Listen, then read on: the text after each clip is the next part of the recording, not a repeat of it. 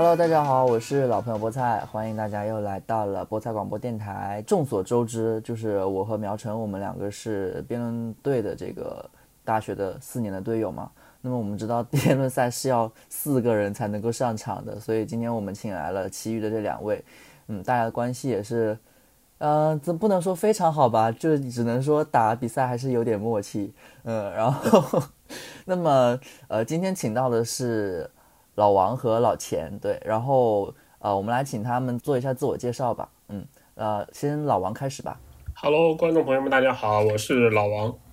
大家好，我是老钱。嗯，就这样子这么简单吗？那我跟大家再讲一讲，就是虽然他们很低调，但是他们是我们四个人当中可能是辩论成就啊最高的两位辩手。然后这两个人呢？也是代表过我们的学校去参加过华语辩论赛四川赛区的这样一个比赛，然后得到了这样一个亚军的好成绩。那么，呃，我们今天我们是已经打了四年的比赛了。那么我们今天呃跟大家的问好的话，我们也用回我们之前打比赛时候辩手式的介绍吧。好，那么呃，下面有请正方代表队向大家问好。正方一辩苗晨，正方二辩庄潇，正方三辩王宇俊。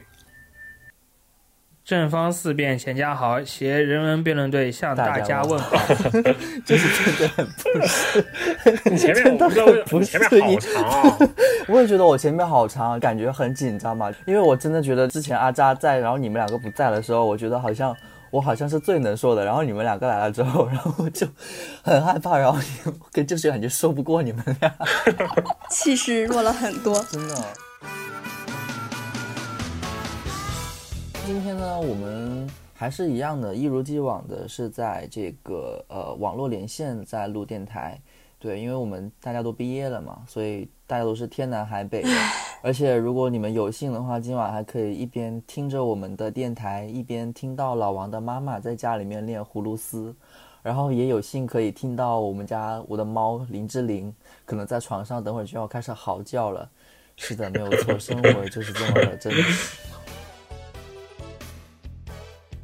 那我们今天开始今天的主题啦。OK，嗯，好，好的，这我们我们的闲聊这一趴也很长。我们放一段音乐是吧？这个环节真真没啥音乐，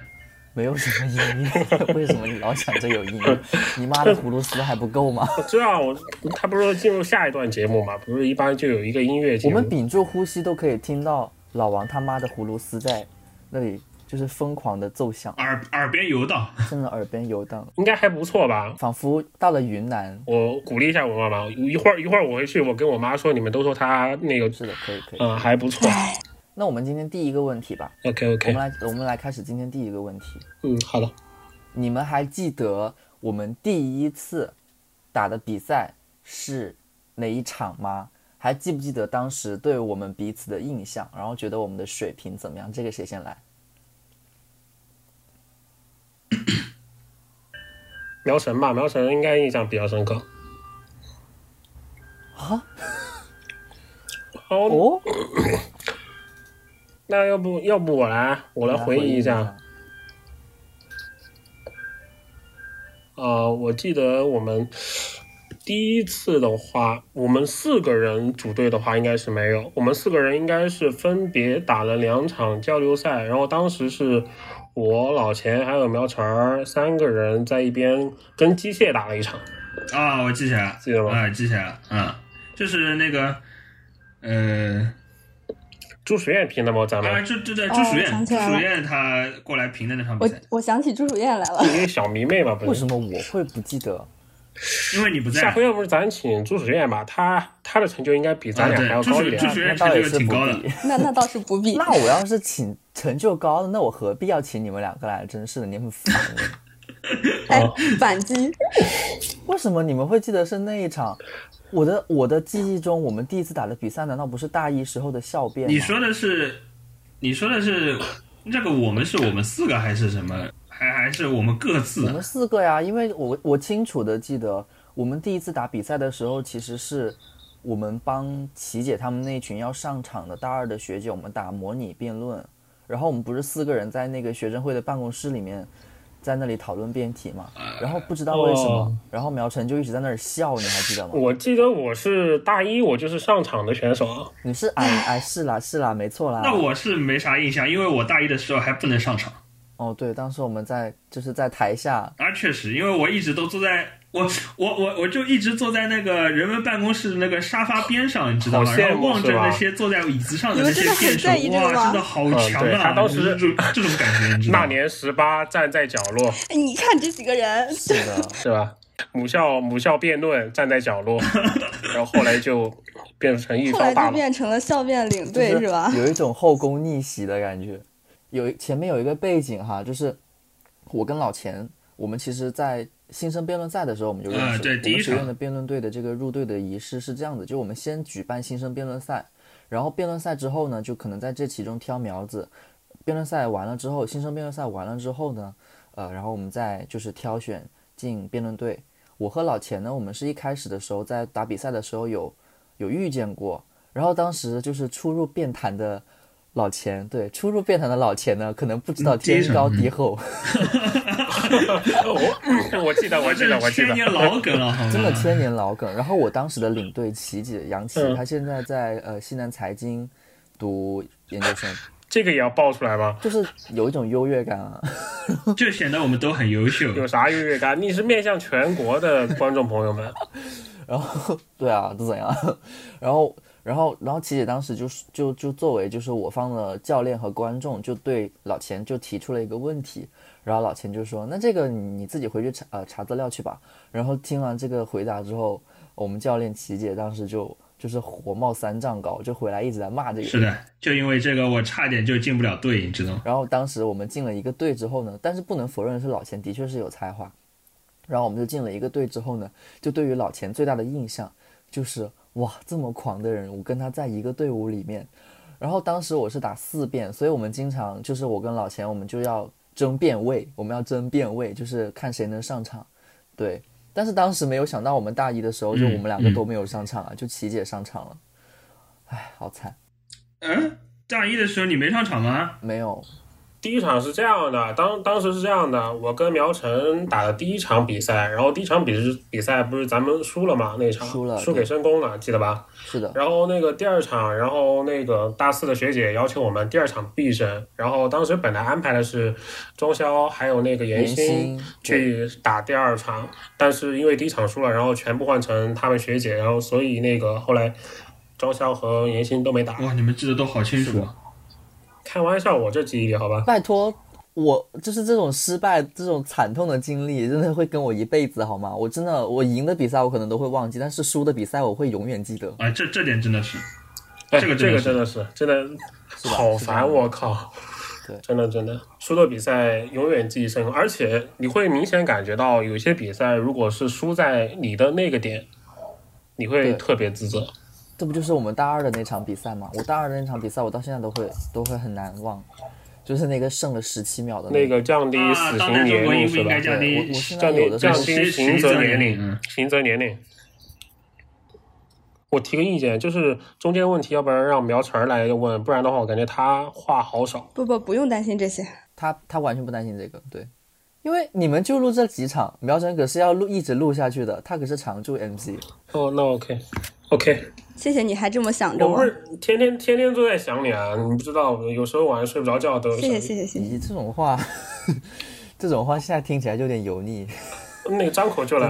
那个就就一年就很油腻嘛。如果咱们在去年在学校的时候，我说，哎呀，你你们毕业了之后，我会天天想念大家，这样的话会油腻吗？不会，不会啊这，种话好像当时我们都没有再讲了吧？哦，当时咱们就这么成熟吗？好像没讲过，好像真没讲过。因为我跟老王，我们大三之后搬出去，我们两个就住小区的隔壁栋，然后苗晨住我们小区的对面。啊，对我，们经常不是晚上出去散步嘛，或者是吃饭，吃完饭之后我们就会送苗晨先回他的小区楼下，然后我和老王我们两个再回回自己的小区。啊，对，当时我们毕业的那个时候不就是嘛？快毕业的时候，呃，有一天我们好像就在想说，呃，既然我们要毕业了，那我们以后会怎么样，或者说一些未来的设想。然后老王你就很成熟的跟我说，就是说，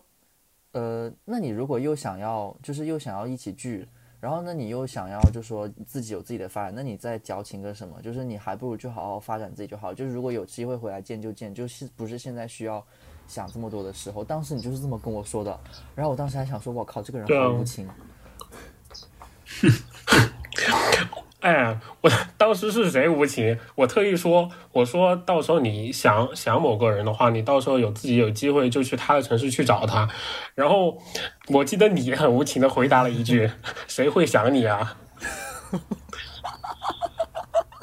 对啊，就是我们就是你们俩绝配，对啊，辩手是要有理性的啊。？”原来你在你说谁会想你啊，心里还嘀咕了一句：“他好无情。”我真的晕了。不是，因为我当时真的觉得，就是为什么会有这么理性的人呢、就我当时，因为我们每次回家的时候都是就是处于一种，就是就只有我们两个的时候，就是会说一些有的没的的那种，也不也不知道是体己话还是那种，就是比较就是私密的一些话题。当时就会经常会出现这种状况嘛，然后我就觉得我抛就是抛心抛肝，虽然我因为我觉得我对未来没有答案嘛，那我就觉得说，就我会嗯。很希望大家能够就是彼此之后都有联系，然后能够偶尔就是见一见面，然后也希望大家以后在辩论上面不要失去交集嘛。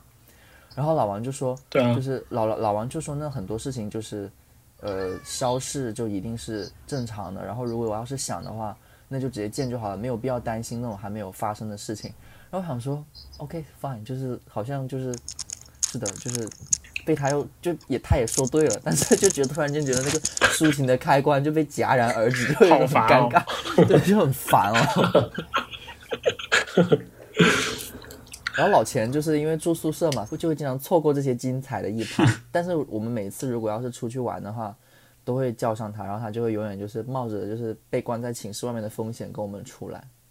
哎，我们不是要谈我们最难受的比赛吗？啊，第一趴就过去了。我呢，我呢，对啊，不是还苗晨吗？你不是作为主编，你还不让他说话？就是啊，你这这不对啊！不不不是，我是说你你回你回应完老王，你不回应我吗？没有啊，我第一个不是回应你了吗？就说你很爱笑啊。啊，就没了。你也太草率了，你好，这一趴过。没了嘛，这就是你的，这就是你的工作朋友，那那那个你的工作伙伴。这你的同事，你以后你们俩以后还怎么共事？啊你们忘了吗？之前跟苗晨打比赛的时候，我们都很头疼，好不好？因为他就是很喜欢苗晨是这样一个辩手，他之前的时候就是说，就是说到最初的时候，说到最初的时候，苗晨也是打四辩出来的，我和老钱我们三个人，我们都是打四辩出来是的，我后来只有连竞争老王是机会都没有了。对，我们老王是稳稳当当在三辩这个位置上面扎根了四年的，然后就是当时我和老王竞，就是老我跟老钱竞争，争不过他的四遍，然后我就会最后去打了二遍，然后苗晨也争不过老钱，然后最开始苗晨最后就打了一辩。我最后他们我我最开始谁也争不过，然后我就去打了一遍。对，而且你知道它作为一辩最可怕的地方是什么吗？就是比如说我们四个人在在开始想辩题，那我们基本上辩手，我们在在在看一个刚拿到手的辩题的时候，就是学长教会我们的事情，就是说你先去查资料，然后对这个辩题的各个词汇之类的去拆解做定义，做了定义之后，我们去对它做一个我们自己的一个理解和划分之类的这样一个一个前几个一个前置的工作。但是呢，当我们开始讨论到这个辩题的时候，就开始说一些我们对这个辩题的梳理的时候，苗晨就一定会说一句：“可是我觉得你说的有问题。”或者说我觉得这个不对，然后我们最后就会演变成这句话这句话太经典了太经典了，真的吗？我记得，我不信。我们三个人应该很记真的得这句真的真的？真的真的，就是讨讨论到感觉这个整套论已经快完成了，或者说或者一个论点已经基本上已经快完全成立的时候，他会突然蹦一句：“这个我觉得有点问题。”然后我们就很崩溃，哦，对，那那个时候，然后我们三个人，然后又推一遍，重重新新推一遍。把这这个论点的逻辑再框架重新推一遍再推一遍，再推一遍。哎，对，对，而且他，而且哦，想起来还有一个第二个经典台词啊，我理解你想对我说什么，但是我真的不认同。如果我作为一个观众不认同，那我觉得我们打这个是没有意义的。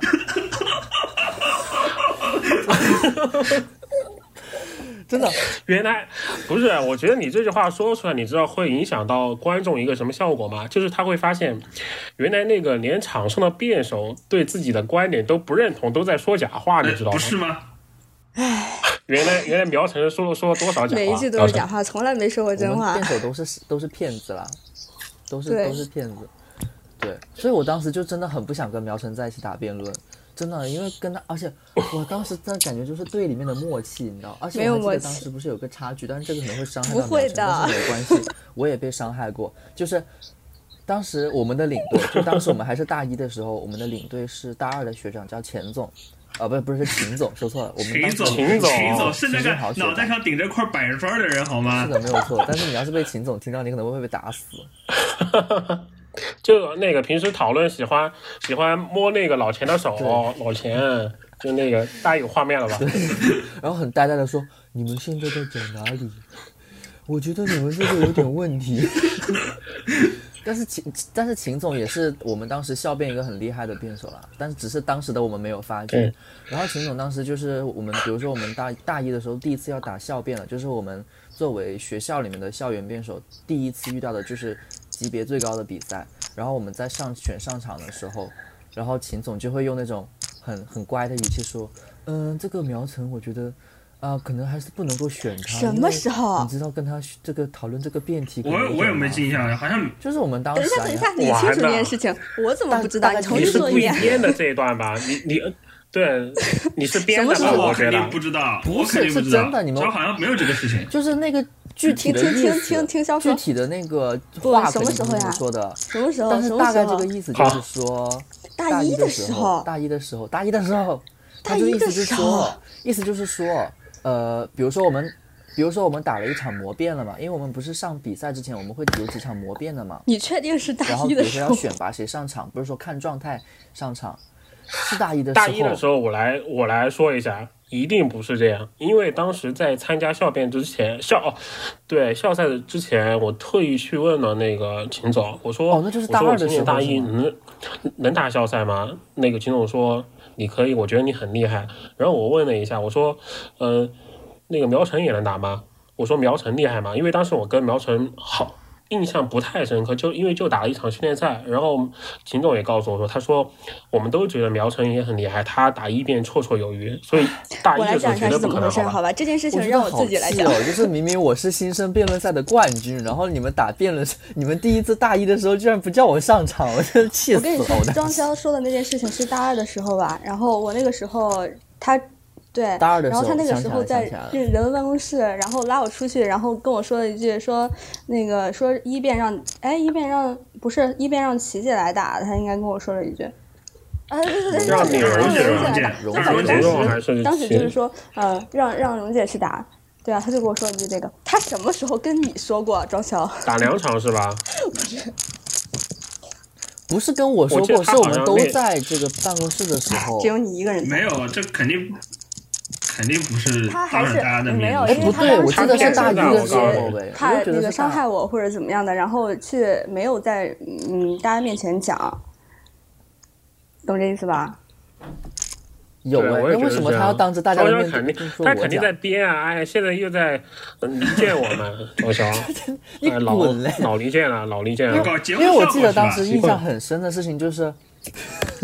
不是，因为我记得当时印象很深的事情就是，我当时就是那个我我印象很深的事情是那个感受，就是我在想着说我和苗晨同病相怜，你知道吗？因为就是当时说我的状态不够好，然后说苗晨的状态也不够好，然后当时说的事情就是说，呃，公平起见嘛，就看谁状态好，谁就上这个比赛嘛。然后当时苗晨变状态不好，我上我状态不好，所以就直接就是换了老钱当四辩，然后蓉姐当一辩嘛。但是具体是大一还是大二，可能就是有点忘记。但是一想想看，好像也不对，因为毕竟苗晨大一就已经上了校赛了。对，那应该是大二的时候。是的，你记忆出现，而且我不是状态的问题，哦，你不是状态的问题啊，而且我不是状态的问题，我是能力的问题。那我可能也是能力的问题吧。我还我还得再提一下，我还得再提一下，就 就在大二那一年，苗晨写了一篇文章，专门提了这件事情。哦，我没有提这件事情，后我们就去打二你为什么要。把这种事情说出来？对啊，如果那个有观众去搜的话，一定会知道那个苗晨儿他当时的心理活动。大家可以去关注一波苗晨的个人公众微信号。已经死了的那个公众号大，家关注一下不加 sense 就好了，不然他为什么会跑到我这来？还不是你盛情邀请。真是 的，OK OK，盛情邀请，我就说了一句来不来，你就说来，不，你还当时还跟我说了，我都没有 劝你，你就说来。你当时还很很认真的跟我说了理由啊，所以你说服了我呀。某位王姓的成员可能会有点不高兴吧，因为之前我们回家的时候，老王还说：“那你为什么不邀请我？”然后我说嗯，对他无情的拒绝了我：“。我说我感觉你的文笔好像不太行。”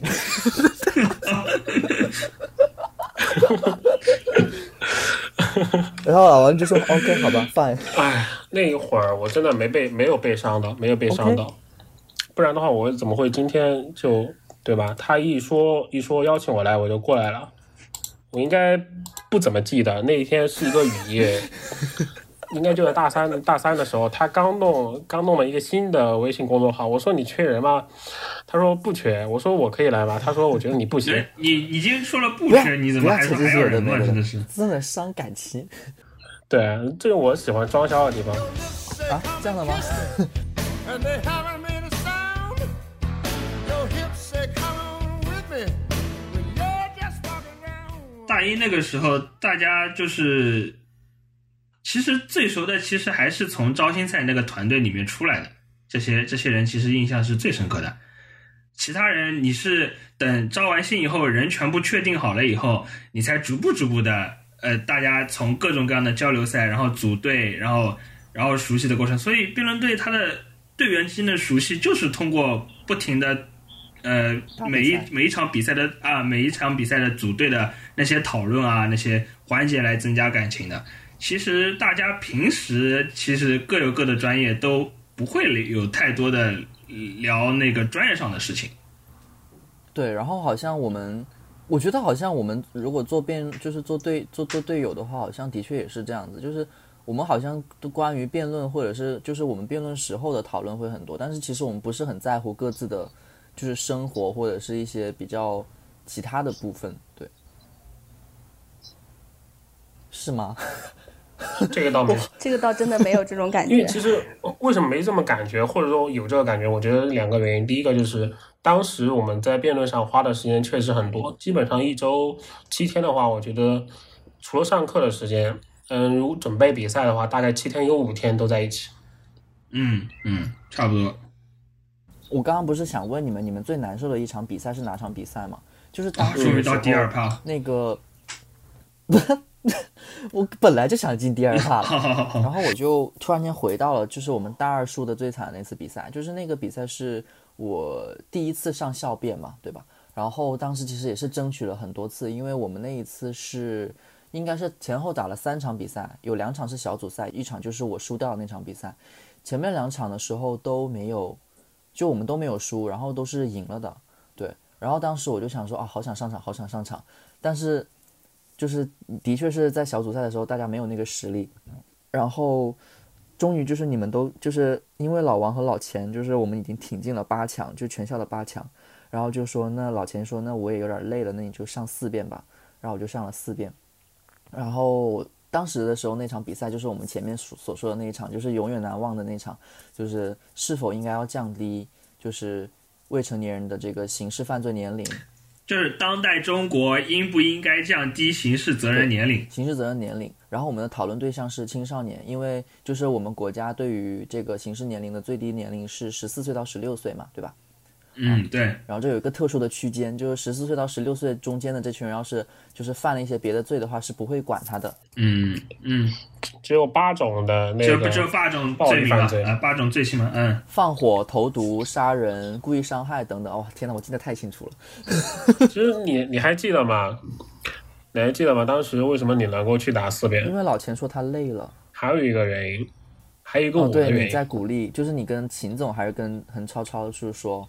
说他真的很想上。对，而且当时不是那个已经换届了嘛，然后当时已经我是领队了，然后当时我们聊到的话，其实我们当时想第一件事情没有说是怎么怎么样，当时应该是想要报仇，因为我们第一年校赛也输了申公，记得吧？对对对，是的。然后，然后拿到那个辩题的时候，因为咱们是法学院，哦，当当时人文学院又是又有那个有法学的专业，所以当时觉得手拿把攥的，然后当时就特意想着一定要去那个碾压过他们。然后那场比赛之后，然后再加上第一第一轮的话，老钱打过，然后杨琪姐他们说想要休息，然后我就说那个，要不然咱们就让庄潇上一场。然后就说他有特别想打，然后我觉得他的发挥应该也不会太大问题。然后就咱们咱们三个人，就我老钱、庄潇还有那个超超，咱们四个人上的比赛。然后那场比赛真的是，其实我当时在场上我真的没有觉得有什么感觉，因为但是其实开场的时候，我觉得可能对于场下的观众或者是当场就是我的三位辩友们，应该会觉得是一个晴天霹雳。就我作为四辩，我有一个环节是对面的一辩在陈述了己方的观点和立论之后，我作为四辩有一个呃三分钟还是一分多钟，质证的环一，分钟还是两分钟啊？这是哦质询质询的环节就是一分半吧，一分半两分钟一。分半，一分半。我需要质询他，就是说，呃，你你们这边的观点是什么，和我们这边的差距大概是什么样子？我的任务就是我要理清楚我们两方有什么样的差距，然后或者去指出他们呃正方有没有一些逻辑上面的错误，或者说大前提上面的一些一些硬伤。对，当时是这样子的一个思路打法。然后呢，我是真的不知道为什么，就是那个那个聚光灯打在我脸上的时候，我可能就有点飘，因为一辩呢是一个有点结巴的人，然后我就 就是我就觉得我的问题已经问完了，但是还剩下十七秒钟吧，还剩下十七秒钟，然后我就坐下了，我就直接坐下了，然后我我旁边是三辩，就是老王嘛，老王就突然跟我说你还有十七秒，你还有十七秒，然后我又站起来，然后我又很就是好像还有一种很很得意洋洋的那个语气，就跟慌张，又有点慌张，又有点得意洋洋，就说啊我的问题已经提问完了，然后我又坐下了，原来你当时的心态还是我一这样的吗？开始的时候还有点得意心态洋洋的吗真的很？好。对啊我，心态真的很好，因为当时他的回答我都 历历在目。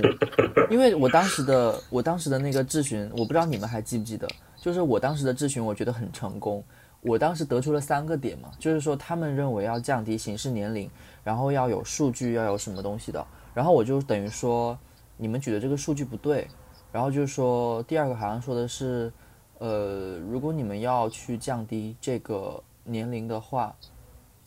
降低？到多少？大概就是有一些这样的问题，就是我们事先准备好的问题。然后我就觉得我问出来了，而且对方的确是好像没有怎么回答到，我就觉得哇，yes，我的任务已经完成了，我就觉得好爽，我就可以坐下了。然后没有想到，原来当初你在台上是这么个心情啊。但是我到了中场，原来你台上真的是这样的因心情因为我第一次？上场我就很激动啊，而且真的我觉得对面真的除了就是正方的四辩，其其他三个人真的水平可能我真的觉得好像没有想象中那么厉害。你们还记得就是对面吧我？记得，我记得那一场其实，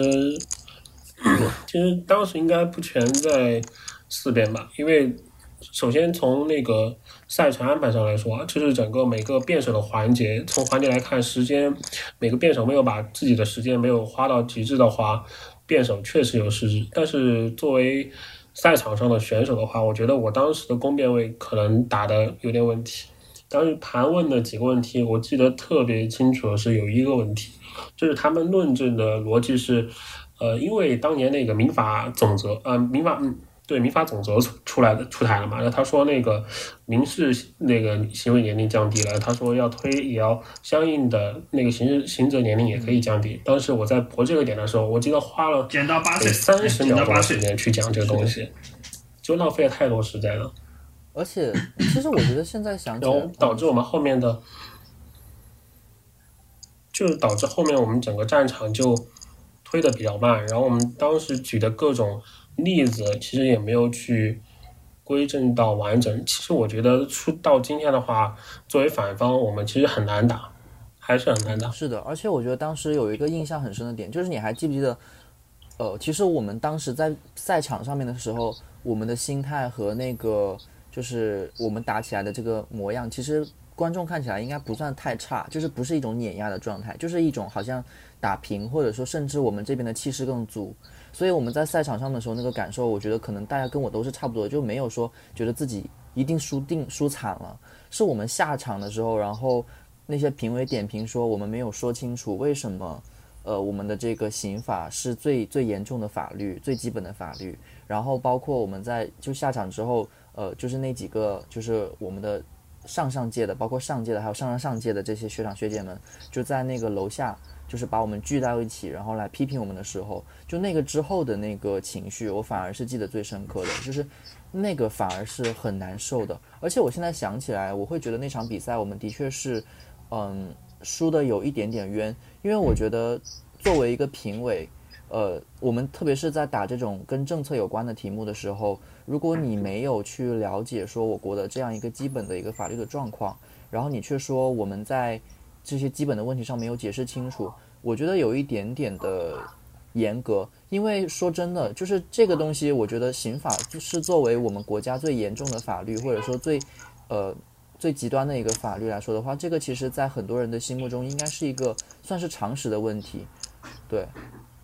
如果我再花那么长的时间，我觉得不是这样说，。如果我花这么长的时间，我觉得不是这样。那个老钱，你跟他是一样的感觉吗？我觉得应该不是吧。啊、我当初在那个场上比赛的感那个感觉就是，其实我们还是很碾压对手的，只是在某一两个问题的处理方式上面可能有些问题。然后我印象最深刻的，除了就是，呃，张潇他那个多出来的那几十呃十几秒钟的时间，十几秒钟的时间，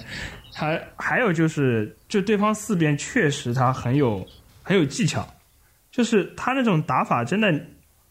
就真的想过去揍他，你知道吗？就我在那接受他接受他盘问、接受他质询的时候，我真的很想冲过去揍他，就是那种像打在棉，就就像打在棉花上一样。你说打他痛吧，其实不是很痛，但是你确确实实打到了，但是又打不到点上，就是那种感觉。有一点点哈，因为他的语气是那种有点像没睡醒的那种语气。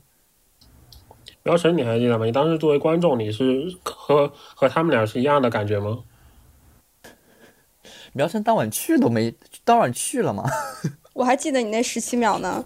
而且我还记被骂得的出出去当时好像还哭了，之后我的妈呀！当时我被真的哦对对对被学长学姐训啊太，难受了。好像是琪姐哭啊，琪姐对啊那一句话，呃，其实琪姐是有一句话说，啊、你们知不知道这是我们作为人文学院辩论队最后一届打那个呃校辩，因为那时候不是说人文和法学院要拆开来嘛，然后以后人文辩论队就是我们就再也不能说是人文学院辩论队了，只能说是法学院辩论队了。就是那时候琪姐就当场就哭了，好像是，然后蓉姐还抱着琪姐，还安慰琪姐。我记得我当时也哭了，因为当时是这样的，我觉得有两个地方我们没有做好。第一个是自己的那个比赛时间上嘛，因为也在提那个装销的事儿，然后还有一个是应该就是就我觉得偏向于评委所说的那样，我觉得我们是有义务去向各位观众去讲解释，刑法作为刑责年龄在当时那个条件下，就是为什么我方不能降，认为不能降低。在当时，我觉得无论从法律观点还是那个论证上，都要去给大家做到一个讲解完善的一个义务。我觉得，如果是今天我们毕了这么久，或者说学到这么多的东西再去讲的话，我觉得肯定会更充分。但是在当时，可能就是大二的水平，就专业知识不扎实，然后辩论技巧也不过关。在当时场上的时候，我记得我的表现应该是比较急的，所以其实，在点评的时候，我心里特别的慌，我因为我觉得我们会输，就是或者说赢的概率特别小，然后结果我们是十七比十六输的比赛，然后下来之后，特别是蓉姐和琪姐说那句话，就完全没有顶住，就直接哭了。这波复盘真的非常好。不是，因为我记得我们印象最深的事情，你还记不记得我们当时想走回去的时候，我们还说要投诉那个评委，对吧？因为那个评委当时说的是法学，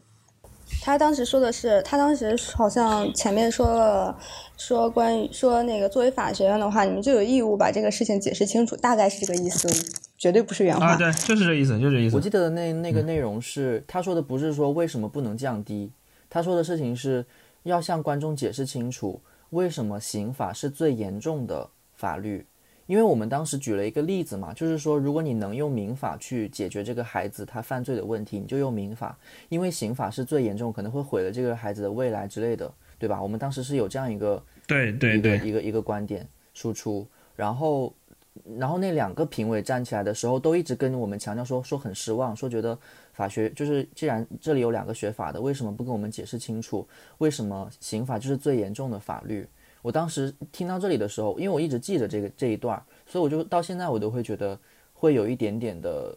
就是不还是会觉得反就是反应很大，因为我就是真的觉得我我我能够接受为老王说的，我们有义务，而且我们的确当时没有讲好为什么这个呃在刑法上面这个年龄不能降。但是我真的觉得我们在当场的时候，我们已经通过了一个例子，就是说，一个人如果去找工作，他的刑法就是如果他的这个档案上面是有这个刑法的这个呃处处罚的这样一个决定的话，他是很难找到工作的，而且很多犯罪前科单位是。不要这些人的。然后我们当时也用了这些例子说出来，但是如果你说，如果我我我会我还是会觉得说我那个观点就是，如果我们一定要在当场那个比赛讲清楚说为什么刑法是我们国家最严重的法律的话，我觉得这个对我们来说真的很不公平。明明是评委应当在现场，或者是这个明明就大家应该有的共识，可是这个东西就是你们如果没有去理解到，然后你们又让我们从这种原理或者去去讲的话，我会觉得有一点点反常识吧。嗯，但是这方面其实后来也想过，就是说有可能就是因为我们就是本身自身专业就是这个样子，所以我们会觉得讲出来这一两句话天然的认为就是我们懂了，大家也就懂了。但其实有些有些东西就是并不是这样子的，就是我们学的这个专业和这个平常人一般认知和理解，其实还是存在一定差距的。但是我们当时负责解释的这个的是我吧？嗯，对，因为你当时你当时用了一个例子，你说那个法律其实就是父亲的一个角色个也是一，个好可怕的例子，我的天啊！那个哦，对我记得，我记起来我记起来，就是庄庄在解辩的第一句话就是：刑法就像一个父亲一样，要关爱孩子，要关心孩子，要去拥抱孩子。哎，你们不要说，当时是我们一起想的稿子，好吧？哎，你嗯你你确切来说，这个例，子是你个人写的，是我自己写的，没错啊。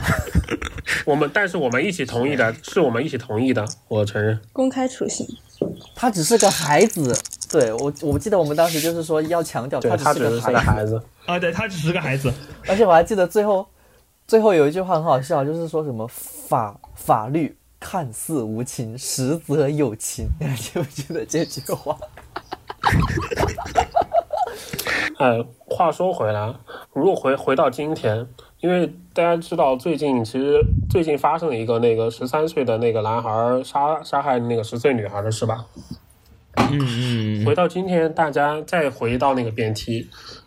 嗯、不论，因为我们当时是抽选的辩题嘛，就抽的持方。回到今天的话，嗯如果今天再面、面临那个辩题的话，你们会有怎么样的想法？因为我们当中有三位学法的，一位是现做新媒体，也在接触这些东西。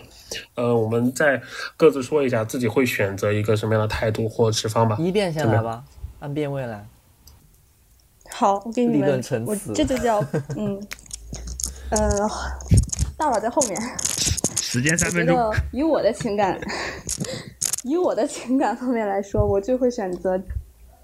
不会，我十秒钟就讲完了。呃，以我的情以我感情上来讲，我肯定会觉得说降降低刑事责任年龄，会选这个持方，然后没有什么立论的，就这是就是觉得应该。就这样，庄潇，你来，你来一个比他高倒也。没有高端，但是肯定比他长。就是就是我我是接我还是 请开始你的表演，来，我我我肯定还是会接受的。我记得我。当时打那场比赛的时候，我的天然持方就是我我我觉得他应该要这样。我的理由很简单，就是第一个，现在孩子的这个心理的年龄的确是在逐渐的往上在增。目前有的这种调查来说，由于这种信息的裹挟，就是全世界的小孩子，全世界的小孩子，他们接收信息、处理信息的能力都可能比以往要成熟了大概三五岁。所以我个人认为，如果一个人的心理，就是我们其实相处的时候也是看心理年龄的吧。如果一个人的心理年龄就是相比以前他已经成熟了，那么我觉得他在至少他可能实践方面没有那么多的经验，但是至少他在他的观念上，他的这个认知上面是可以和以往那种十七八岁的人比肩的。那我觉得他应该要承担他认知里面的这些呃责任。对，我我完了。我可以补充一下吗？啊，就，因为我刚刚想到，嗯，就是你刚刚说那个心理年龄这回事嘛，就是我就想到不仅仅是现在的现在的这些小孩儿，就是嗯，我觉得像我那个时候的小孩儿，其实就是初中啊，大概也就是十几岁，小六年级十二岁也就，就是那个时候其实大家。就是也也稍微懂点什么那种，然后就会觉得说，嗯，如果能够就是稍微的去可能，嗯，不会因为年龄然后让他们免受责罚这种，而是说给他们相应的这种，呃，呃，让他们承担一定的刑事责任刑事责任的话，我觉得，嗯、某种程度上。嗯，会对他们，会对整个的，就是我说的好像有点远啊，就是我觉得他会对整个的，比如说像性教育啊，然后什么的，我觉得有一个倒逼的作用吧。因为现在很多人，很多小孩儿就觉得说，不，真的不仅仅是，嗯，现在的小孩成熟，就是其实这些年，我觉得这些小孩儿其实都属于一个心理年龄比他们的心理年龄也不一定是真的懂什么，但是呢，比我们想的要懂得多，就是这种。嗯，所以说不能按照实际的年龄来决定他不需要承受这些东西。那伤害已经造成了，为什么不承受呢？而且他内心就是不承受、不承受责任、不承担责任这件事情，我觉得就是对他来说，不管是对他来说，还是对受害者来说，还是对这个社会来说，都没有什么好处。哎，我突然还想补充一个点，就是我之前的时候，我们大二的时候那个论点不是有一个，就是说你如果裁决了这个人的未来，就是毁掉这个人的未来，其实会在社会生产力上面有一定的就是消极的作用嘛。但是我现在突然间想到，就是说，其实我们如果步入了这种大数据智能时代的话，一个人的，就是一个人到底能不能对这个社会做贡献，或者说毁掉这个人到底值不值得，我其实觉得还就蛮无所谓的，就真的就是完全社会不缺你这一个人渣。对，啊，我的真的过了，我过了，我过了，三遍王宇俊。嗯，其实我，嗯，如果纯粹的话，就偏向于，嗯，从法律的视野去看待这个东西的话，因为首先它是一，首先它第一个它是一个立法的问题。如果要考虑立法的问题的话，其实讨论呃数字本身，比如说年龄，它究竟是十四岁还是十二周岁，它本身没有太大的概念，它本身只意味着一个东西，就是国家或者说法学者要认为在怎么一个样的年龄段去适合去强调，嗯，达到这个年龄人承担责任更合适。那反过来说的话，其实就是说降低到十二周岁，或者再降低更低一点，会就就直接会影响我们对还那个未成年犯或者说是低年龄的犯罪的变化吗？如果说我们降低到十二周岁，或者说降低到十三周岁，同样的十岁的孩子杀孩子杀人，他同样也是今天的社会热点，也会变成我们新闻一个报道。所以，如果论证到这个东西的最后，它会变成取消刑事责任年龄，因为你会发现，只凡是做错事就应该受到责惩罚的话，它就是一个最朴素的一个观点，那它就可能会违背了。法学利益一开始去保护未成年人的一个呃观点，那么再进一步的偏向于，我觉得从要从立法技术去弥补它的话，我觉得当时我们没有查到，或者说当时没有提出的一个观点，就是恶意补助年龄的这个制度，就是我们当时提到了未成年人保护法，现在戏称不是叫做未成年人犯罪保护法吗？就是去保护他们的犯罪行为。如果我们当时强调的是。并不要求通过刑法来限制或惩戒他们的行为，而在那个未成年人保护法的基础之上，强调恶意补足年龄。即如果我们能够推定当事人在行为的时候，他有自我认识能力和自我控制能力，那么就应当对他的行为进行惩罚，或者他应该对他的结果负责。这应该是我们当时没有去做到的最好的一部分，也是我后来去想这个比赛没有有点遗憾的地方。所以回到今天的话，我觉得，嗯、这个制度从立法的角度才会可以去帮助我们去完善关于刑事责任年龄这个东西，因为我们都知道一个东西，就是它只要有一个限制在这个地方，那么社会新闻就会对低于这个限制的所有事情进行发酵，它没办法去。嗯解释我们发生的所有事情。老钱呢？嗯，我觉得我还是偏保守一点，就是说，我觉得这个刑事责任年龄到现在，你看那么多人讨论，包括那么多事件说爆出来说是未成年人甚至低龄人犯罪的这些问题，但是我还是取一个保守的态度，就是这个十四岁的大大的一根线，我觉得能不动就尽量不动。其实。打完这场比赛之后，我其实也也经常会想到这个问题，因为每次看到有这样的报道，我反正每次都会想到我们这场比赛，我也是。我也是，会 对吧？我会想到会想到这场比赛之后会怎么打，所以我我大致的倾向就是说，呃，就是在十四岁这根红线之下。其实是不太能动这根红线的。然后我最近又看到了一个，就是说一个一个学说，或者说一个一篇一篇那个文章，它里面就提出了一个制度，就是说，如果十二周岁到十四周岁，如果确有必要，可以报请最高人民检察院核准对其暴力行为呃暴力犯罪行为暴力犯罪行为进行一个这个特殊的追究其刑事责任的这个一个要求。其实它的原理就和老王刚才说的。呃，去补足刑事责任年龄是一样的，就是它的原理其实是一样的，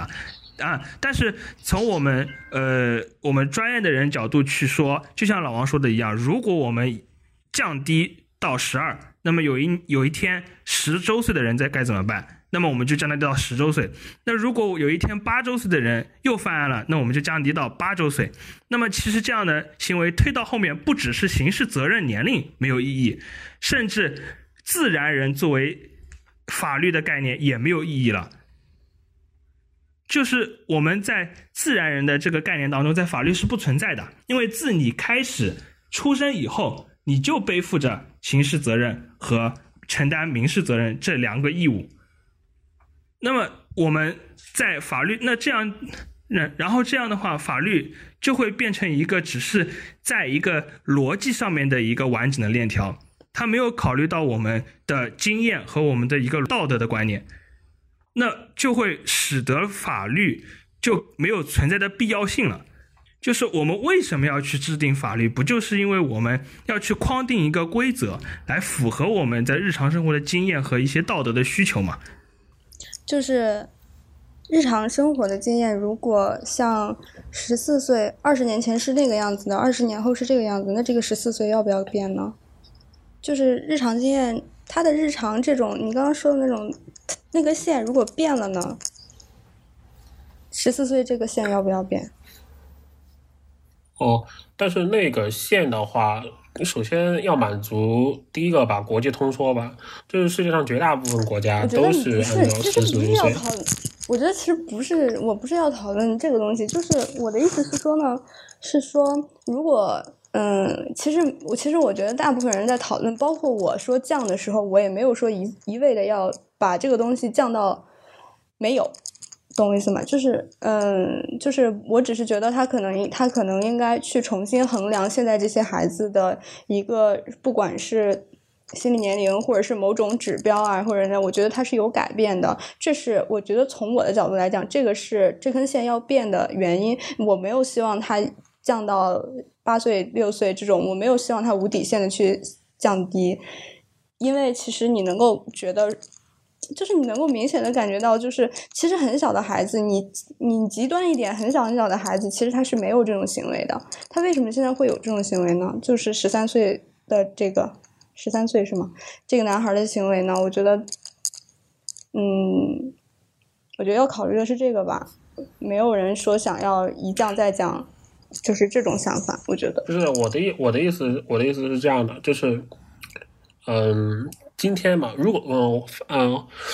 一句话就简单的说一下，就是今天社会新闻的热点绝对不是十五岁的少年杀人，他不会变成一个行为嗯新闻热点，因为他会被刑法所惩戒，对吧？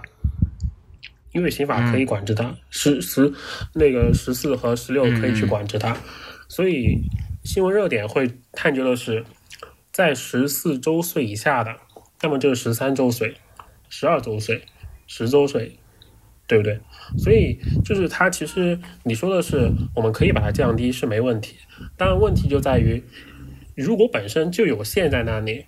那么新闻的热点从来不在线上可以去惩戒的地方，而在于线下没有被惩戒到的行为。如果去讨论法讨论的是法律会对所有的行为，就像老钱说的，对所有自然人的一切行为都要去探究的话，那我就想举一个例子，个狼孩的例例例子。这狼孩从小被狼养大，他没有人类社会的一切经验常识。如果他的认知里面行为叫做他的获得食物的方式来源于捕猎的话，你怎么去评判他的行为呢？所以他做出什么行为不需要不需要进行惩罚吗？就比如说，就是进监狱的那些小孩，那些满十四岁的那些孩子们，他们也是有可能童年或者是家庭环境的原因。你如果为他这样找原因的话，我觉得那那法律不不是法律可能有有稍微有一些情在，但是他不会为你的犯罪找原因的，对吗？而且我想说，就刚刚我说的那个降低刑事责任年龄，我还是想说这个，就是我我觉得说，嗯、降低本身它不是说，就是你你不需要去考虑新闻，就是你我们讨论为什么要讨论新闻呢？就是你你这里这里讲的其实就是法律应不应，你会不会觉得应该应不应该降啊？就是我觉得那如果今天新闻爆出来一个说十六七岁的孩子他也发生了这样的事情，那也有可能，其实也是有可能引起舆论的。舆新闻也不只是说去，首先第一，新闻不只是去讨论刑事呃这个这根线十四岁线十四岁的这根线之下的东西，第二是你的法律其实有有些时候，大部分时候其实是不会因为嗯、呃舆论的这个讨论而去改变的吧，就是像。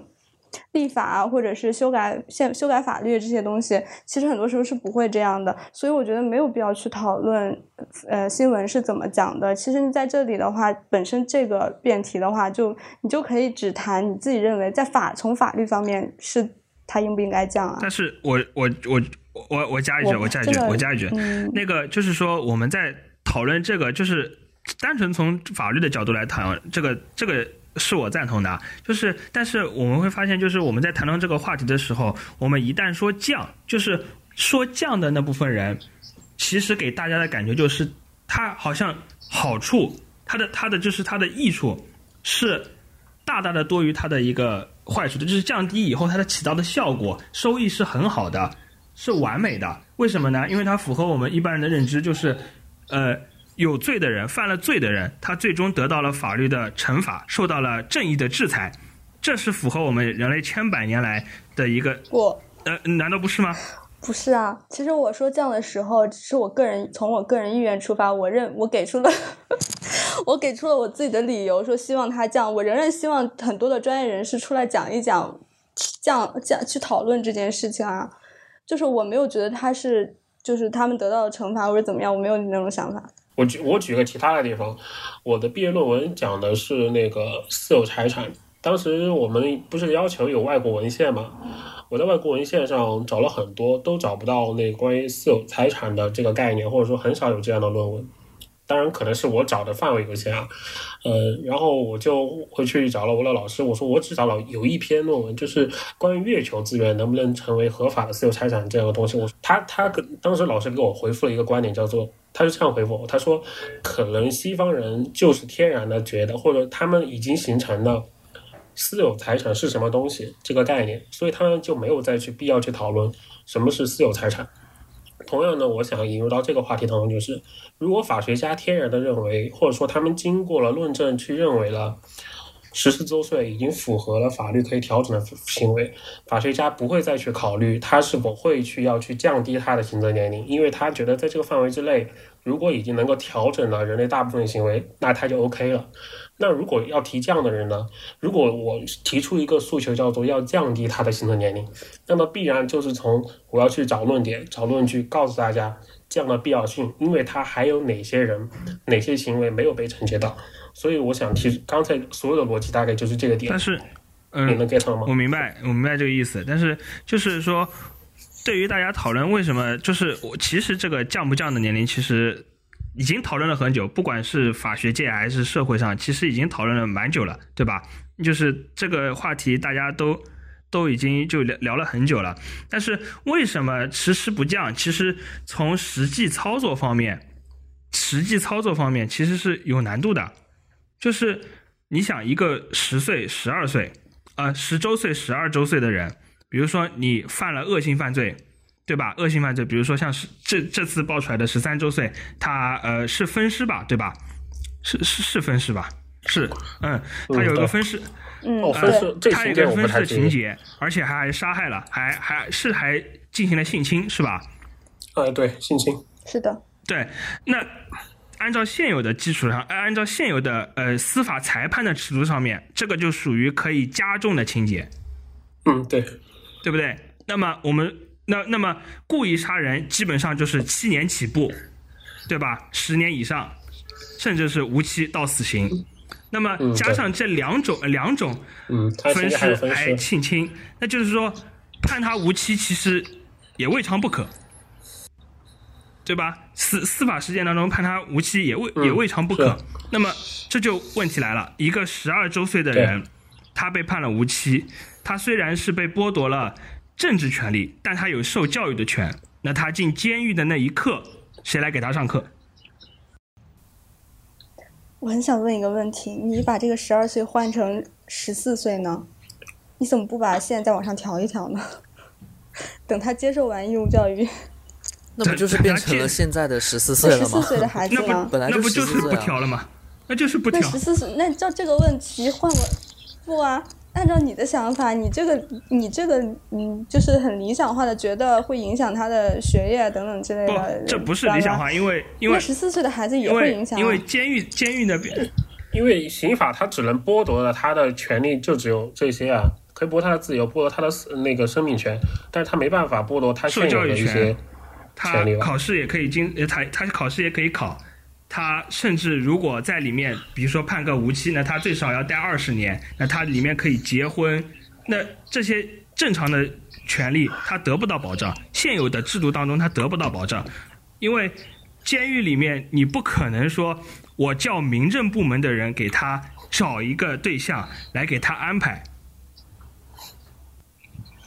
但是你这个是不是有点极端了？我觉得受教育的权利的话，像现在这个社会里面，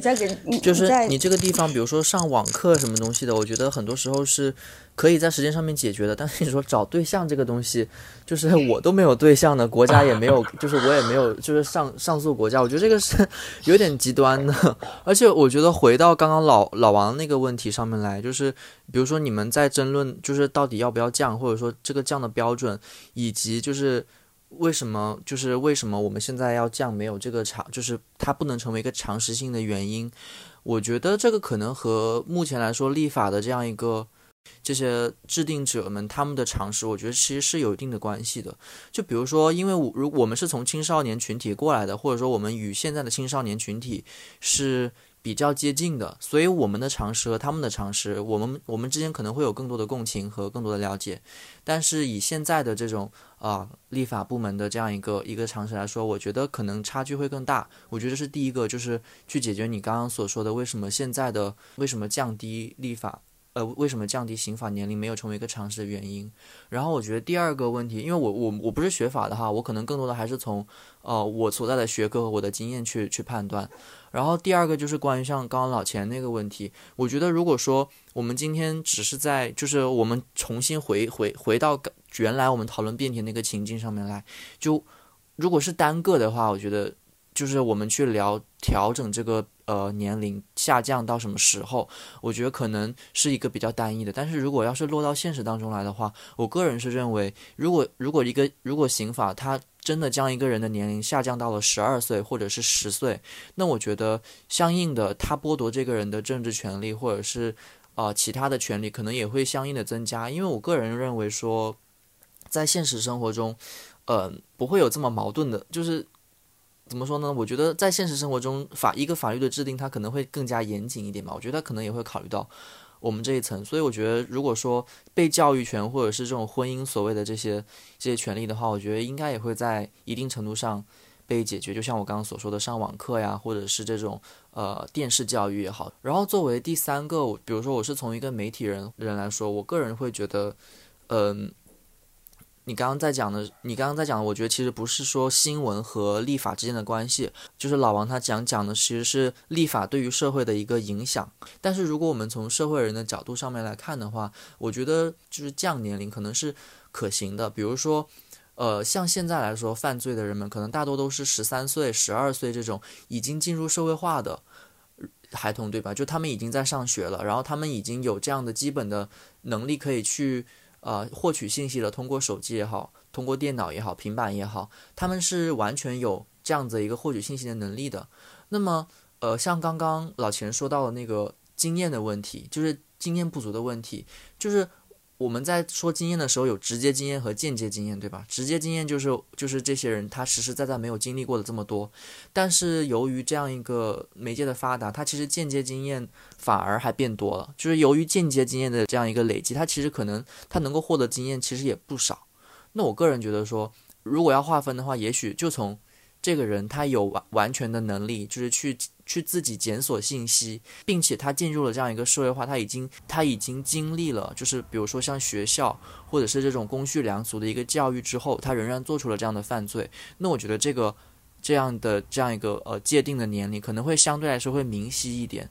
比如说一个人他就已经接受了教育，可能说从七岁开始他接受了教育，或者说我们有一个呃检验的一个效应，说三年起就是一个一个社会的经验，一个社会的意识，在一个人的心中，只要被连续教育三年起，它就是经验性的、普遍性的是有作用的时候，那我就认为。如果你六岁是接受开始接受了这样的公序良俗的教育，但是九岁之后，你仍然做出了这样的行为，那我可能就会把这个刑事年龄降低到九岁，就是这是我的一个理解，对我可能不是那么的专业，但是这是我的理解。嗯，我觉得有两有几个问题。第一个，实实际操作的问题，就是我们了解都是新闻媒体的报道，全国各地是真的发生有很多这样需要由监狱去关押的少年犯吗？如果没有，是否要把他把他们和成年人、成年犯啊放在一，起这个这个问这个这个问，题这个问题，呃，我了解过一点，就是就是在我在在我在的地区啊，在我在的地区，一般都不乐，就各地监狱一般都不乐于接受这样的一个罪犯，对，因为他没办法去就是调整这些因为他因为他因为监呃因为监狱方会认为他是个麻烦，对，认为他是个麻烦，他容易被欺负，他没办法或在里面很好的生存。这这第一个东西，第二个东西就是就是你提到的所谓的，如果他接受了一个教育，达到了三年以上就怎么怎么样的话，其实这个东西。我觉得最基本的观点就是，从小到大，应该父母正常的父母应该会教导孩子不要去欺负别人，不要和别人打架，那如果按照正常逻辑的推理的话，既然父母和学校都在教导孩子从小不要打架，那么应当教导的，他们应该也就认为杀人也是不对的。从小到大，如果他们都被灌输杀人是不对的，那同样的年龄就可以甚至降低到学龄前的孩子。但是这个地方其实要考虑到个体化的差异的嘛，就是因为忽略掉这种个体化差异的不同，所以更强调说你进入了九年义务教育之后，这种思想政治教育的重要性嘛，对吧？假如说今天降低到十岁，我们要去宣，我们要去再告诉他们说，现在大家十岁才构成犯罪。那对于真正意识到的那些恶的少年的话，会怎么去看待呢？他会是不是说我在十岁之前，我觉得这个就是运用到你们之前所说的补足年龄这个范，我觉得在实践上面，我觉得肯定会有一些解决方法的。比如说，还可以，比如说你就是一个一个省内的一个一个一个老就是少年犯的关押地方，然后你就是比如这个县你犯了罪，你就直接送到那个省的那个地方上面去，就统一管理。所以，所以刚才我们不是提到了吗？就很麻烦啊！就全国各地，我告诉你，一年像这样的犯罪人，你觉得会有多少？你哪怕再大的估计，我告诉你，一年不可能超过几十个的人，一年塞不满一个监狱。一年塞不满一个监狱，全全全国各地得把所有各地的这种少年犯我们集中在一起，专门的管教，专门的去怎么怎么样，这些成本，当然我们我们当然认为国家可以去承担，但反过来说的话，他真真的能够承担到吗？他绝他在他的视野里，他绝对不会去想象到是可以去花费。啊，这这一点觉得很奇怪，就是他需要去用财政这个支出去解决这个问题。首先，他从嗯，当然管辖各种各种的问题都存在，就它是一个在实际操作上来说特别无解的问题，而我们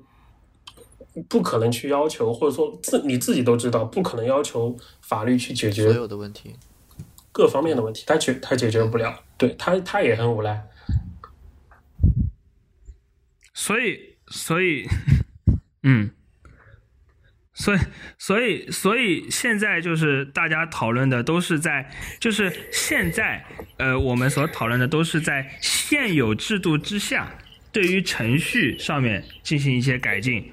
去做一些立去去做一些不违反现在大的框架的刑法体系之内的一些程序性的改变，比如说我们进行一些特批啊或者特事特办的这种这种思想指导原则在在里面。其实这就是我们法学里面经常说的，就是折中主义，就是第一种、第二种、第三种，就是一定是个折中主义，对就是 它两边各取一端嘛，对吧？是的，对对对，就是法律没办法，他有时候也没办法。但其实就是平，如果平衡利益的角度，那就最后就要考虑折中嘛。对于某些的犯罪行为，他就我们国家的话，就当然上报给最高检或者最高法，怎么怎么样。是的。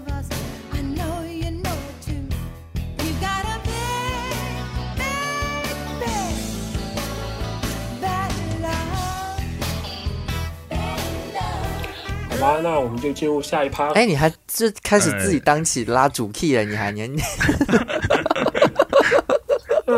那那个不是我要通过这个这次的表现，那个下次也能来当嘉宾或者常驻嘉宾。哇，这个人好有心机。哇，这个节目还有常驻嘉宾，是的，我给他了一个暗示，我说要是就是我要是我说要是顺的话，我们到时候就就经常找老王过来，因为不然你总不能背着他老是讲他的，老是讲他，然后又不叫他来吧？就是坏话，对啊，就是就是我妈妈教导我的，就是不能老在别人背后讲坏话，偶尔也要在他 当面讲。还是按照一二三四遍的位置来吧。就是你印象中最开心的一场比赛是哪一场？就是你可以，就是它不一定是一定要赢，但是一定是让你很开心的一场比赛。输的比赛一定没有开心的对。哎，不，哎，不一定哦，不一定哦。我讲的那个就是我讲的那个，应该也算。可能我一直在输。哪有？你有跟着我们赢过，好不好？哦，不是，我们有跟着老王和老钱赢过。这个话术真跟的非着我们赢常厉害。我说一下，我再我再帮助大家回忆一遍，去年大四毕业赛的时候，那个苗成自己也是带队独自啊，开对的，好不好？对对对，嗯，没有，什么时候？你当时带了两个大三的，不要在这个时候还是大二的？当时 那我不捧不捧，我办输了呀。不是赢了一场吗？是这样的比赛，大四的时候，大四的校赛，我和老钱第一场比赛输了，然后他和，然后苗去带的一打了一遍，然后和肖杰还有两个对，同学 carry 的比赛然后我们当时才进了四，才进了四强嘛，不是？实在是能力有限。所以那一场比赛是你最开心的比赛吗？对于我来说，可能我第一个想起来的、印象最深的应该是二人变的第一场，哦，记不记得？就是是谁？是是我上了吗？你上了，因为第二场赢的时候是我和乔乔上的。哦，对，你你的第二场是你和你和乔乔上的，然后第一场，嗯，对，其实我挺挺意外能赢了的，就可能也是没有挑到，嗯，前二总，挑不到，就是就是我觉得当时赢那一场还挺开心的嘛。哦，我知道了。为什么呢？为什么这还要么开心啊？详细讲为什么呢？还是还还要讲详细讲为什么吗？废话呢？你可以说一下，说一下为什么？不然我都不知道，我因为当时们都不知道。因不知道，为当时因为是二人好的辩的嘛，好的，好的，没有问题。好的，呃，因为当时就是我当时就特别想打比赛嘛，因为其实我也不知道，我现在想我也不知道当时我是，嗯，不太已经快要忘记当时到底是什么样的非要就是什么样的执念让我非要打那个比赛？就是前因其实就是因为当时没有上校辩，然后我就觉得我可能得打打比赛吧，然后我就就很想打比赛，然后我就去找了庄潇，然后我印象非常深的就是当时庄潇问我，就他开玩笑的问我，然后要不要就是呃。是不是不吃饭也要打？然后是不是不睡觉也要打？然后我就说嗯，然后其实我知道他是开玩笑的啊，我是认真的然后。就然后他就答应了，因为他当时也非常忙。对啊，因为我除了辩论，然后我当时还在忙那个我们学校校庆的策划嘛，然后还在搞采访什么东西的，就跟你要是打辩论，我就真的睡不了觉。你是认真的呀因为我？当时太忙了，你继续好吧讲，继续讲，我等会儿会补足你这个故事。是的，是的，真的很，真的很感谢庄潇。而且我印象非常深的，我突然想起一件事情来，就是在也是在那个时候发生的，就是特别搞笑的一件事情啊。就我当时摔摔了一跤，摔得特别惨，是因为什么呢？我还记得那个情形，真的记得太清楚了。我们出了那个学校议事议事堂堂，讨论完晚上九点十点，那天下着雨，那天下着雨，然后就是我不是住社嘛，然后我要往右走，往右走的时候，那里就是和桥拐弯的那个地方有一个嗯很高的、挺高的一个石头之类的，然后我没有我看不到，然后因为又晚，然后又下着雨，我就没有注意，然后这个庄校他住德德庆院是吗？然后他就要往前走，还是住外面？他就往前走，然后我就要拐弯，然后我拐弯的那一跤摔了，然后摔了之后，然后我就特别想叫庄潇，让他停下来扶我一把，然后我就我就看着庄潇的背影远去，你知道吗？我说不出话来，当时疼到我。对，你知道吗？我当时就在那里，就摔了一跤，我就趴在地上，然后我就 我就看着庄潇一步一步一步一步的走往前走，然后我就很想叫他，然后但是我说不出话来。当时后来一个小姐姐把我扶起来，手机好像还摔烂了，对这件？事情印象特别的深。对，因为我记得当时我们第二天讨论的时候，我就看他那个手机，他手机碎了，然后脚一崴一瘸的，然后我想说你干嘛？他就说昨天摔了一跤。哦，他那那一段时间是不是摔了几跤啊？他骑自行车有一回也是摔跤啊。哎，他每摔一跤都要笑一次，你知道吗？我真的觉得好搞笑。他每次都是边笑边摔的，是？他后来到了大四之后，他就直接怪我，他说，他，他说，你知道他到了大四之后，他就每次就开始抱怨我说，只要我一跟庄潇在一起走路，我就会摔，就莫名其妙。所以你到底为什么会开心啊？就我没有机会上校辩，然后因为因为大家其实都很强，然后我能力确实不够，然后觉得当时需要有比赛来就是支撑我一下，我是很需要一个帮手，所以我很感谢你当时跟我一起组队。好了，不用谢了，不用谢了，因为毕竟我也没有上到比赛，而且我还输了。你当时不是那场打小花那场还赢了吗？刘伟明，小花啊，谁来着？刘伟明，对，刘伟明，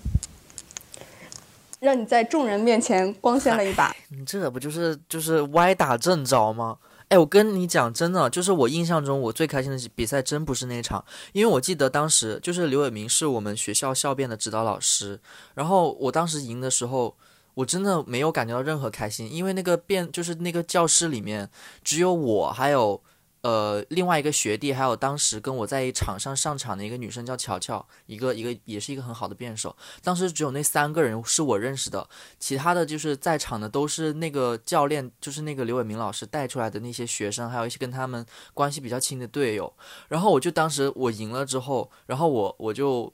应该是就是可能收拾东西吧，然后整个教室大概可能。可能比如比打个比方，比如说教室里面原本坐着四十九个人，然后就只剩下，然后只剩下我还有我的那另外两个队友在教室的左上角，然后其余的可能四十七个人都乌泱泱的去安慰那个那个老师去了，都去安慰刘知道吗？都去安慰他了，而且就是做鸟兽撞散。然后刘婉明老师他们就堵在那个前门那儿，然后可能就是有些人安慰他或者开玩笑，然后我我又不好意思就是过去，你知道吗？因为就是其实我不好意思，而且当时的时候，其实我赢的时候是我们比赛上面是有一些情绪在的，因为就我觉得他老是有一种用知识在碾压我，还是那种就是他的态度也不是很好，就他的那个辩风我也不是很认可那种感觉，就没礼貌的感觉。然后就当时也有一种情绪，但是偏偏我又赢了，你知道吗？而且我当时回辩的那种风格也是到越来越来越不礼貌，到后来越来越不礼貌，所以我就觉得赢了之后也会很尴尬，就有点像是吵架赢了一样。然后我就默默的从那个后门就是走了出去之后，我就发现我身边的那两个队友都没有了，因为那两个队友他们也是马克思主义学院的，也是刘伟明老师所在的学院，他们两个也去跟刘就是跟那个刘老师可能就是去寒暄一下去了。然后我就是看着他们 就最默默的落寞的一次吗？然后那天我们的好尴尬呀，真的是尴尬，因为那一天刘伟明他不是还发了一条空间的说说嘛，说我不甘心还是不服气什么之类的那个嘛，然后那底下就有很多辩手，意思就是就是支持他，还是就是说你挺棒的什么之类的，然后我就想说。那可能我真的是赢赢的名不正言不顺吧，就那种感觉。然后直到后面我跟这个老师也没有什么交集，啊，这个扯远了。我来讲我最开心的一场比赛，我觉得你们可能都想不到。你你的意思要让我们猜一下吗？不不不，不用猜，我就直接说，就我就说那场比赛你们可能会有印象，但是你们应该觉得不是那一场。就是我的印象是我们大三的时候打的最后，哎，不知道是不是最后一场校赛，应该是最后一场校赛，就是讲的是如果当人工智能代？对，当人工智能代替了工作之后，是好事还是坏事？我的理由可能有点怪，因为我单纯的觉得那一场我们准备比赛实在是太好笑了。你们记得我们当时在那个法，就是在模拟法庭，我们我然后老王就说老王我们在比，因为我们我们我我我想想看有点卡壳今天。我要跟观众朋友们介绍一下，我们平常准备大概是怎么样子的，就是我们只要遇到了稍微大一点的比赛或者重要的比赛，我们四个人呢就会开始建群，建了群之后呢就会开始各自的查资料，然后隔天呢，比如说我们会在没有课的时候，或者是中午晚上吃饭的时候，我们都会聚到一起，在比如说在他们法学院的模拟法庭，或者是吃饭的时候，我们就开始讨论辩题，然后聊一聊一些理解。对，所以我们如果要讨论辩题的话，我们可能一天会在在一起待大概六个小时或者五个小时这样子累积到一起。然后那然后所以呢，我们中间的这个时间呢，就不可能只有聊辩题，我们可能还会有一些就是轻松减压的部分。然后我又印象是很深刻的是，有一天早上我们实在是各自又抱电脑又抱平板，然后又是查论文的，实在是太累了。然后我们可能是在等外卖，然后老王，然后我就觉得老王会吹口哨还是老钱会吹口哨这个事情很神奇。然后我就说，那你你们教我吹，然后老王就吹了，还是老钱就吹了个口哨？你们两个谁会口？你们两个谁？会吹口哨吹一个，现在吹一个给观众听一下差别。那老那你老钱来吧们能吹出，歌来吗？想听什么歌？对你你你随便吹一个调子，啊，随便随便来，老钱随便唱一个调子出来。来我我吹一个调子出来。来。嗯，我也吹不出调子出来啊。哎，我来吧，我来吧，我来，我来，我来。